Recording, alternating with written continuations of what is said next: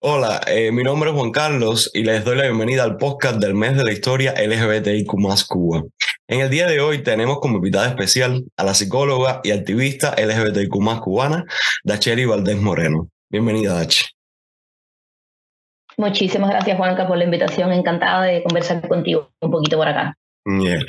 Sí, realmente es un placer estar acá contigo y compartir este, este pequeño momento en que vamos a conversar sobre, sobre tu activismo en, Cuba.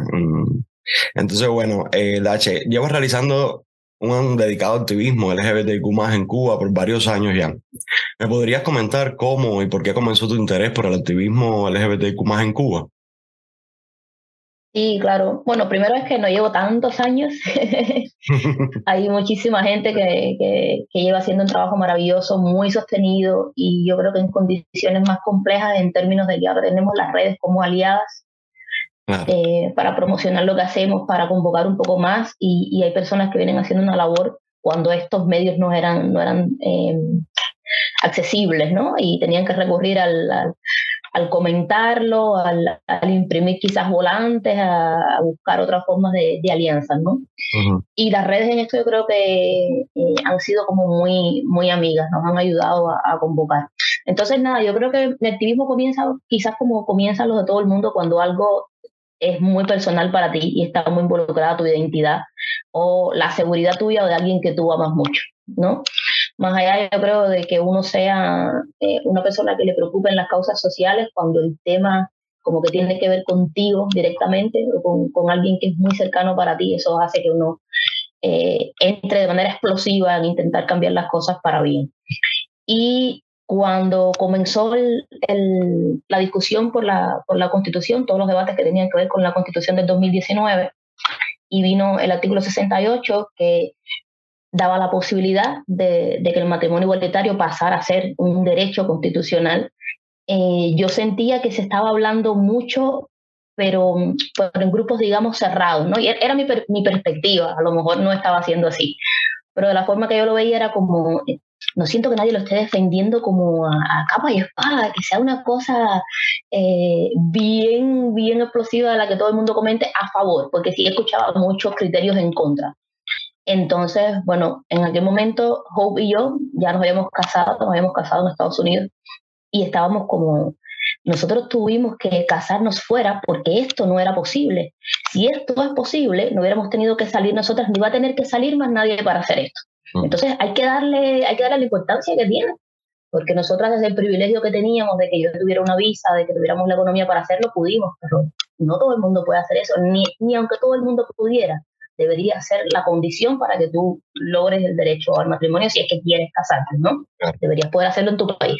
Entonces dijimos, no, no, no, es que hay que mostrar apoyo y tenemos que hacer algo. Y lo primero que pensamos fue eh, hacer una página en Facebook, ¿no? Y que las personas cogieran con, una hoja y eh, crayolas, plumones, lo que quisieran, dibujaran 68 va, como esta afirmación de que el artículo iba a pasar el debate constitucional y se iba a quedar en el borrador final que iba a referéndum. Y entonces, bueno, lo primero fue ir a ver a mi familia, mi hermana, mi sobrino, mi papá, mis vecinos que me conocen de toda la vida, que se hicieran una foto con, con el cartel. Y bueno, después todos los amigos y eh, salimos a la calle también con, con, las hojas y le pedíamos a la gente, ¿quieren hacerte una foto? Y le explicábamos de qué iba mucha gente, sí, claro que sí. Eh, eh, entonces fue un espacio muy divertido y que nos permitió conocer a muchos activistas, porque algunos yo los conocía de leer su trabajo en redes. Por ejemplo, cuando yo estaba haciendo mi, mi tesis de diploma, me tropecé con el blog de Negra Cubana. Eh, pero no conocía activistas en persona porque no era algo a lo que yo me dedicaba. Yo eh, estaba ejerciendo como psicóloga clínica, entonces mi, mi vínculo con el activismo no era eh, de primera mano. Y entonces esta, esta alianza en redes empezó a hacer que nosotros viéramos a otros proyectos, otros proyectos nos vieran a nosotras y quedáramos para conocernos, porque todo el mundo siempre quería saber, bueno, ¿quién está detrás de esta página de Facebook? ¿Quién la lleva y cómo la lleva y por qué?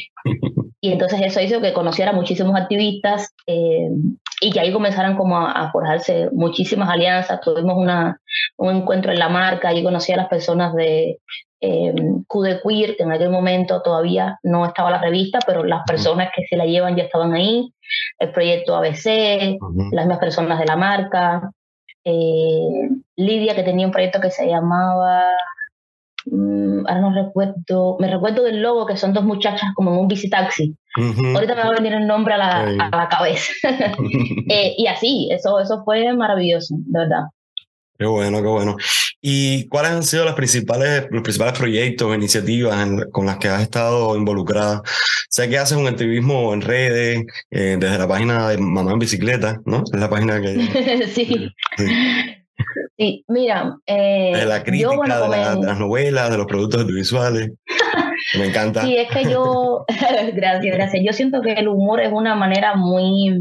Cuando se hace, yo creo que con con un pensamiento detrás, es una herramienta para el aprendizaje tremendo.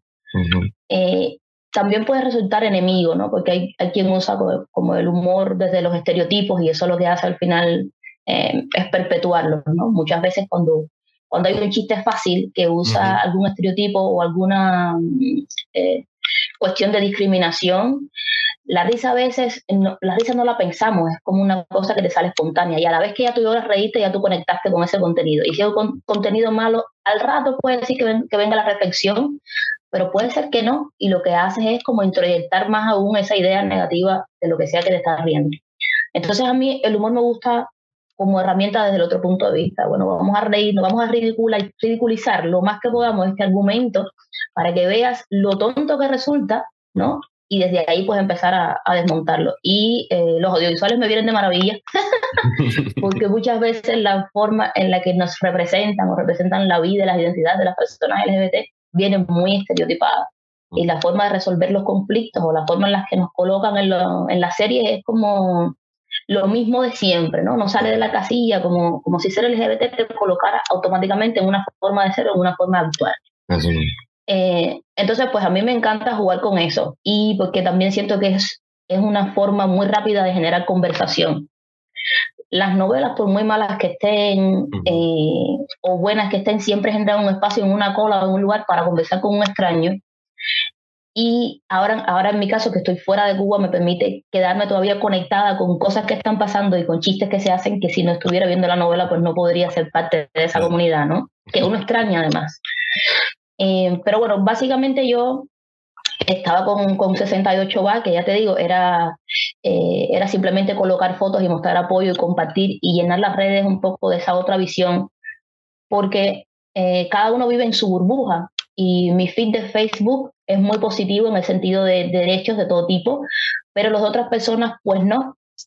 E intentar colocar un poco de variedad de información, de que la gente tenga al menos otro lugar a donde mirar, yo sentía que era, que era importante. Eso nos hizo estar en contacto con el Centro Martin Luther King, que ellos imprimieron un folleto eh, que se llamaba Consentimiento, la, la C de con en mayúscula y sentimiento, esa S también en mayúscula, y tenía que ver con desde los afectos y desde el consensuar. Y tenía eh, historias, conceptos bien explicados de lo que es una familia, lo que forma una familia, qué es el matrimonio, por qué todos teníamos derechos. Y yo me di a la tarea de recoger recogí, bueno, unos, unos paquetones así llenos de esos folletos y salí por la calle y los repartía, los repartía, los repartía, los repartía. Eh, y Hope hizo lo mismo también y a otras amistades que teníamos igual también les dimos para que, para que los repartieran por la calle.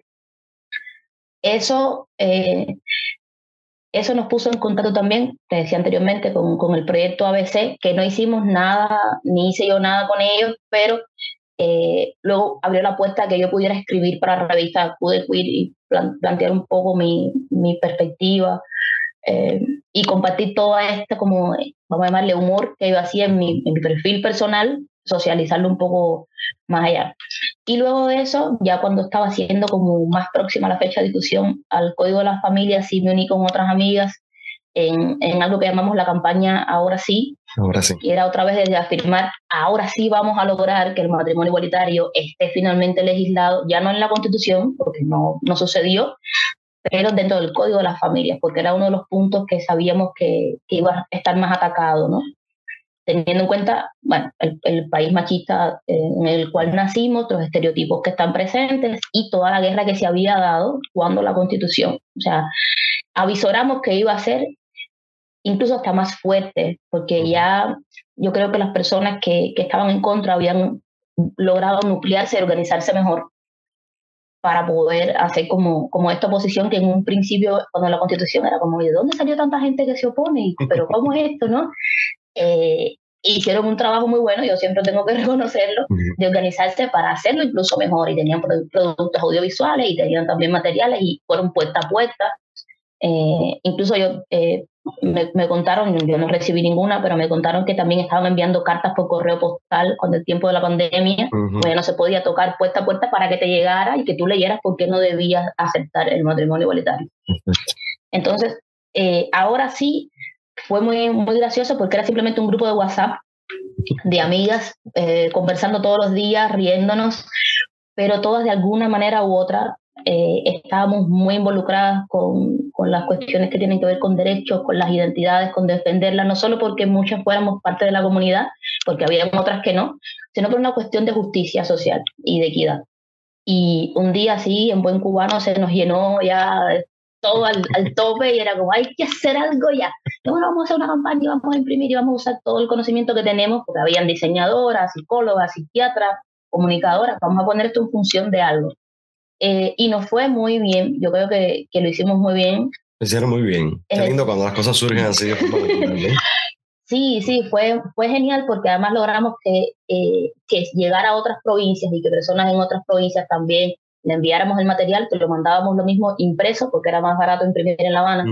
Eh, en las guaguas que van a provincia, mandábamos para allá el material, la gente podía replicarlo, eh, lo pusimos en el paquete para que igual pudieran descargarlo, imprimirlo quien quisiera. Em, y teníamos gente en, muchas provincias que además, ¿sabes? Los que somos habaneros y habaneras, eh, tenemos esta sensación de que La Habana es el centro del mundo y nos olvidamos que Cuba es una isla increíble y maravillosa eh, y entonces solemos hacer referencia a veces de muchas cosas que pasan, pero que se quedan en La Habana.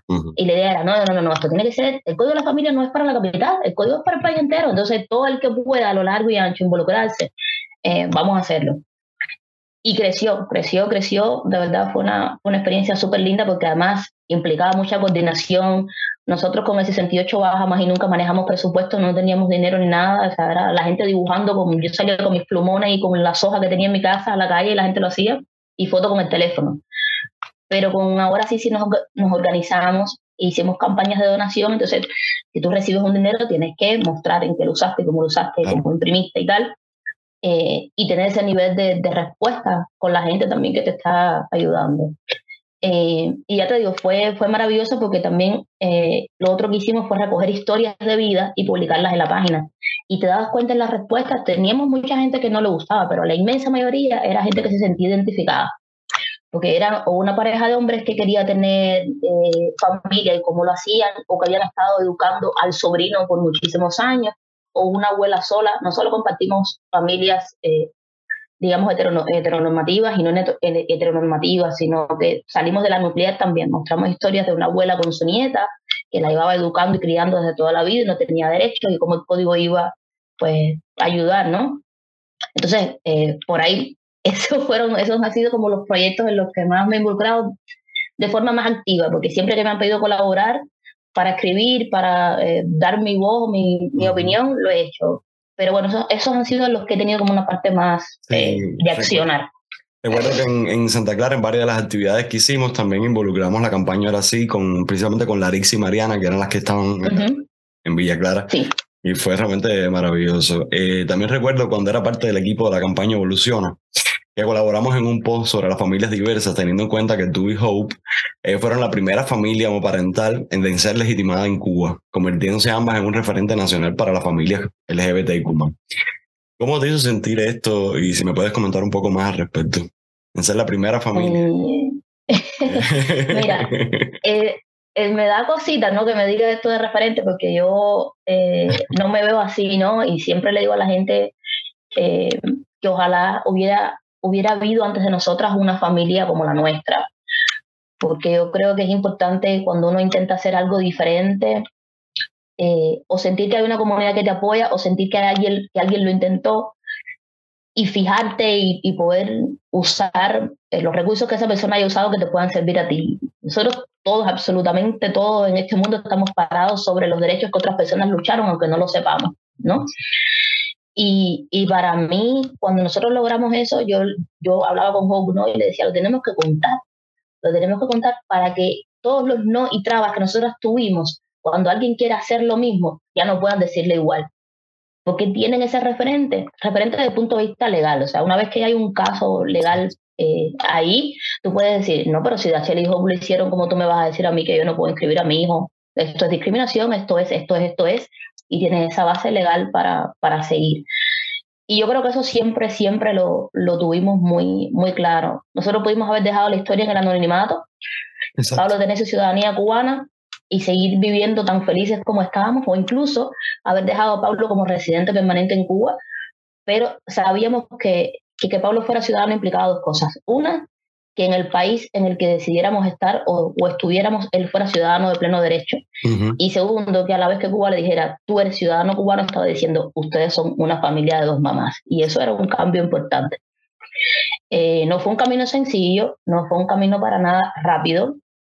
Eh, a la misma vez que yo estaba aplicando la ciudadanía de Paulo, estaba otra amiga de nosotros haciendo lo mismo, pero bueno, su, su su familia es como de mamá, nené y papá, no tenían esa traba de, nosotras desde el punto de vista legal. Y yo siempre le iba comentando, ¿por qué pasó VAS? Porque lo iniciamos más o menos a la misma vez, la niña de Nación Ecuador. Y le dice, ¿por qué pasó VAS? ¿Dónde estás? y nada más que yo sentía que había un desbalance en el que iba más rápido y enseguida iba a preguntar, mira, yo conozco otro caso y no sé qué, para que si me fueran a decir algo de por qué yo estaba trabada, yo le decía, bueno, eh, y, y, por qué está la traba, si es el mismo proceso, es la misma aplicación, es el mismo. Siempre previendo que hubiera eh, un poco de homofobia en, los procederes, que la tuve muy sutil, no, no te voy a decir que fue agresiva, yo siempre me preparé para echar grandes batallas, que por suerte muy pocas veces tuve que, que echar, porque parte, yo siento que parte de la demora tiene que ver con la burocracia en Cuba, que es así, y la otra tenía que ver con la, novedad del caso nuestro, ¿no? Que tenían que tomar decisiones y tenían que cambiar cosas. Y nosotras, bueno, pues iniciamos el proceso cuando él tenía como dos meses de nacido y vino a concretarse ya eh, cuando Pablo tenía un año y tanto. Si mal no recuerdo, un año y un mes, porque todas estas cosas las tengo anotadas por ahí. y, y ya te digo, muchas, muchas veces que fui a, a trabajar el tema de la ciudadanía de, de, mi hijo, me decían, bueno, pero el código de las familias no está aprobado. Y yo le decía, yo no le estoy diciendo que reconozca mi matrimonio, le estoy diciendo que reconozca la ciudadanía de mi hijo. Son dos leyes diferentes que no tienen absolutamente nada que ver. No, pero bueno, usted sabe, ¿no? Precisamente porque sé, le estoy diciendo que son dos cosas completamente desvinculadas. La ley de ciudadanía dice que hijo de cubano o cubana nacido en el exterior tiene derecho. Es mi hijo. Mm. Entonces. Y bueno, eso eh, sabes cómo son a veces las cosas allá, que tú vas y preguntas y te dicen, no está todavía, y tú, pero ¿cuándo va a estar? Bueno, no sé, regresa de nuevo. Y mi tiempo, eh, tú me llevas y me traes, me vas a cocinar la comida, vas a hacer la cola por mí, no veo a sí, pero, es pero con, sí, con mucha paciencia, yo siempre sentí que tenía la ley de mi lado, eh, que eso es, eso es complejo porque la ley dice una cosa y a veces la gente, los ejecutores de la ley hacen lo que le da la gana pero yo siempre iba con todos mis artículos de la Constitución, con todos los derechos, con la ley de ciudadanía, y para que nada más me dijeran, no, pero, ah, sí, pero el artículo. Sí, pero todavía, pero el artículo. Porque son, son peleas que requieren paciencia, pero que yo sabía que tenía la razón, que yo no estaba luchando por nada que fuera eh, como descabellado, ¿no? Entonces tardó lo que tardó, yo terminé hasta enviando cartas al, como, no sé si es jefatura nacional el nombre que tenga, pero de, de, la ley de, digamos, vamos a decirle departamento, porque ahora no sé, de inmigración y extranjería, pero la nacional. Eh, porque yo decía, porque esto se demora, esto no, tiene sentido, cartas en el Ministerio de Trabajo, cartas en aquí y allá y no sé qué. Y todavía, ayer le comentaba en otro podcast que estaba conversando con una amiga, que todavía yo tengo en mi teléfono una notificación que me sale del día en el que yo entregué la carta a inmigración y extranjería. Porque era un recordatorio que yo me ponía para mm. cada 15 días pasar y ver, bueno, hola, ¿qué tal? ¿Cómo va? Y que se acordaron de mí. Y nunca la quité, porque no quiero que se me olvide por todo lo que tuvimos que transitar. Entonces a mí me sale a cada rato y yo, ah, mira, si ya la tengo, no importa, pero le hago así, swipe, y que se vaya, pero me sale. Entonces nada, Juanca, por ahí, por ahí eh, fueron los tiros y el, y el día que recibimos, o sea, tuvimos dos momentos muy, muy importantes, que fue ver el certificado de Pablo cubano, ya con mamá, mamá, abuelos maternos y abuelos maternos. Wow. Y los cuatro. Eso fue una maravilla. Y después el día que tuvimos su carnet de identidad. Wow. Que eso fue, bueno, ahí está mi monedero. No lo tengo que usar para nada, pero ahí está mi monedero siempre. Ay, qué lindo. Mamá y mamá. mamá y mamá. Bueno, madre y madre, dice. madre y madre. Sí. Qué, qué, qué, bueno y qué bonito que hayan logrado de esa manera y que hayan sido la primera, porque también es importante ser el referente, que hayan sido ustedes que eh, sabían y, pudieron defenderse de la manera que, que lo hicieron y además de eso, lo llevaron a, a la prensa nacional y a todos los lugares que se podía llevar para visualizar esto, porque la representación es importante. Y porque como claro. tú dices, hay un, muchísimas familias que eh, vieron esperanza en ustedes. No, yo, a mí me, me, resultaba muy gracioso porque gente que yo no conocía me, me, me consultaba cosas por, eh, por Messenger, ¿no? Sí. Y yo tenía que estar muy al tanto porque, ¿sabes? Cuando no eres amigo de alguien te entra como en esta carpeta que tú no revisas sí. ni nada. Y de momento yo veía cinco o seis mensajes y te puedo consultar porque mira que yo y cómo lo hicieron y yo le daba todas las pistas, mirarlo así, así, así, pregunta por esto, por esto, escribe, estos son los artículos que te hacen falta. Eh, porque ojalá yo hubiera tenido alguien así y la, la idea era esa, mira, se, se puede hacer demora, toma yeah. tiempo, pero es importante hacerlo porque además estamos hablando de, de, de, tus derechos con tu hijo, de los derechos de tu hijo hacia ti, de, de, cuestiones de protección legal, que de momento nosotros siempre pensamos, le pasa algo a uno de los dos y, y cómo, queda, cómo queda Pablo. Exacto, ¿no? es Entonces, más que una cuestión de, es una cuestión de protección. ¿Qué pasa sí, si algo sucede? ¿no? Exactamente. Qué bueno, Dache. Eh, te quería preguntar, ¿qué, ¿qué, importancia crees que tenga un proyecto como el Mes de la Historia LGBTIQ+, como los otros proyectos, pero bueno, este en específico, mm. que es donde estamos conversando, eh, para Cuba? Mira, a mí me, me, encanta, me encanta. Desde que salió la idea y empecé a ver las primeras publicaciones de ustedes, sí. me encanta porque tenemos la memoria súper corta y los tiempos que vimos son tan apresurados y, mm. y las redes te ponen un video de 30 segundos y tú emocionalmente te calientas con ese video, posteas no sé cuántas cosas, reaccionas y a los tres días ya eso no existe más y es reemplazado por otra cosa. Exacto. Entonces perdemos la noción del, del, tiempo y vamos de estímulo en estímulo saltando y nos, yo creo que nos falta como, como enfocarnos, ¿no?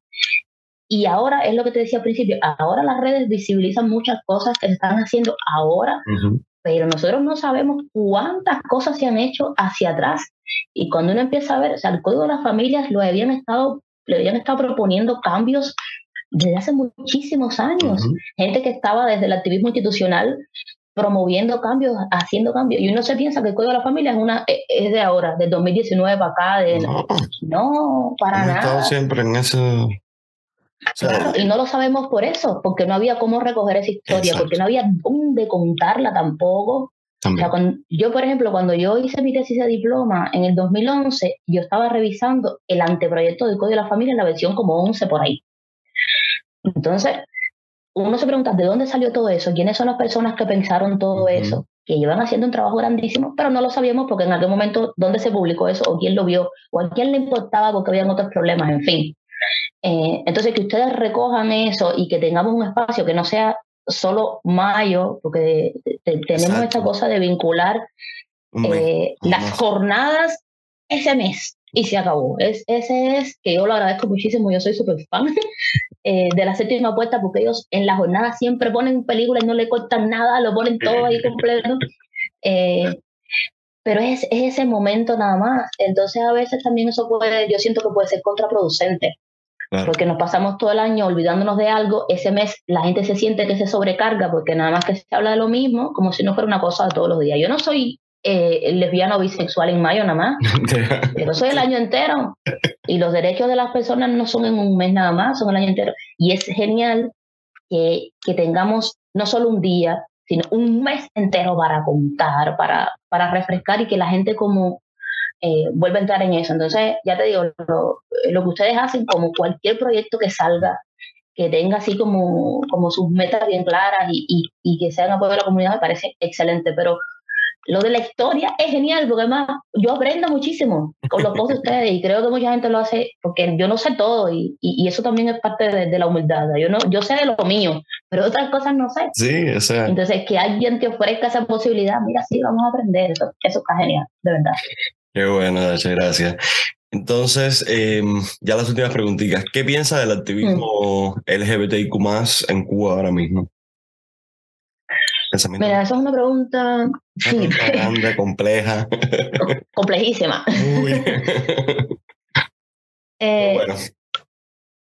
No sé, yo voy a intentar darte ahí como un poco de, de, de, la, de mi idea, ¿no? Yo siento que eh, hay gente con, con muchas ganas, con muchas, muchas ganas, y que tienen claro que no se ha acabado el tema de los derechos simplemente porque tengamos un código y simplemente porque la Constitución reconoce que, no, que, que la, eh, que la diversidad sexual y la identidad de género no son causantes de discriminación, ¿no? Y, y, que si son causantes de discriminación, pues hay un proceso penal que la sigue. Eh, porque todavía los derechos de las personas trans están en, en este espacio donde hay algunas cosas que sí y algunas otras cosas que no. Por ejemplo, de, de, cambiar su nombre en el carnet de identidad, ok, sí, pero quedan tantas otras cuestiones que trabajar, y no solo para la población trans, para la población LGBTIQ más en general, pero pienso en las personas trans porque siento que son dentro de, la comunidad las que están como más, eh, tienen más posibilidades de que se les vulneren en muchos sentidos. Em, y yo siento que hay gente que, que está muy consciente de que no se ha terminado, que la batalla no era por casarse, la batalla era por existir con pleno derecho y existir con pleno derecho es acceso a todo de forma igualitaria y equitativa. Entonces, me, me encanta que, que, que, sentir que es un proceso en el activismo cubano que no está detenido, sino que se está moviendo todo el tiempo, todo el tiempo, todo el tiempo. Eh, con el tema del código, recuerdo que discutimos muchísimo en, en, algunos grupos de amigos el tema de las infancias trans, igual.